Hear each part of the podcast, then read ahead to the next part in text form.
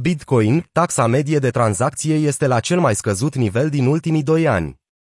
Taxa medie de tranzacție a Bitcoin a înregistrat o scădere constantă timp de 2 ani pentru a se stabili la 1,039 de dolari, o cifră înregistrată ultima dată în iunie 2020.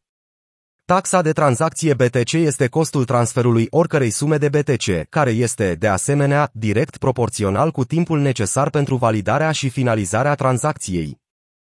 Taxa medie de tranzacție BTC a înregistrat o scădere constantă de la un maxim istoric de 62,78 dolari în aprilie 2021, când a scăzut până la o medie de 8 luni de 2 dolari în iulie 2021, conform datelor furnizate de blockchain de OTCOM. Bitcoin, taxa medie de tranzacție.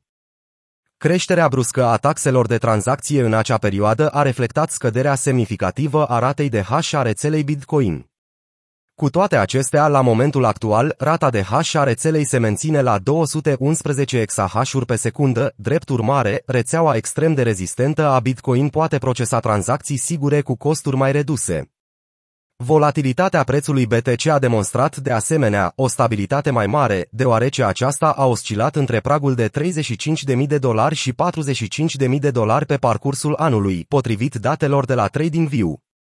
Ca urmare a faptului că mai multe jurisdicții sunt pregătite să simplifice ecosistemul Bitcoin în combinație cu actualizările prompte ale rețelei, creșterea implicită a participării va asigura în continuare o rețea mai puternică, jucând un rol deflaționist în prețul Bitcoin în același timp.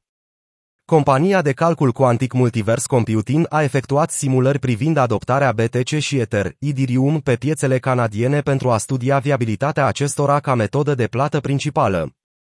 Inspirat de observațiile empirice despre natura cooperantă a plăților în criptomonede, acest studiu teoretic constată că pentru unele industrii, aceste active digitale vor împărți piața plăților cu transferurile bancare tradiționale și instrumentele asemănătoare numerarului. Cota de piață a fiecărei metode de plată va depinde de modul în care instituțiile financiare răspund la adoptarea criptomonedelor, precum și de costurile economice asociate cu astfel de tranzacții.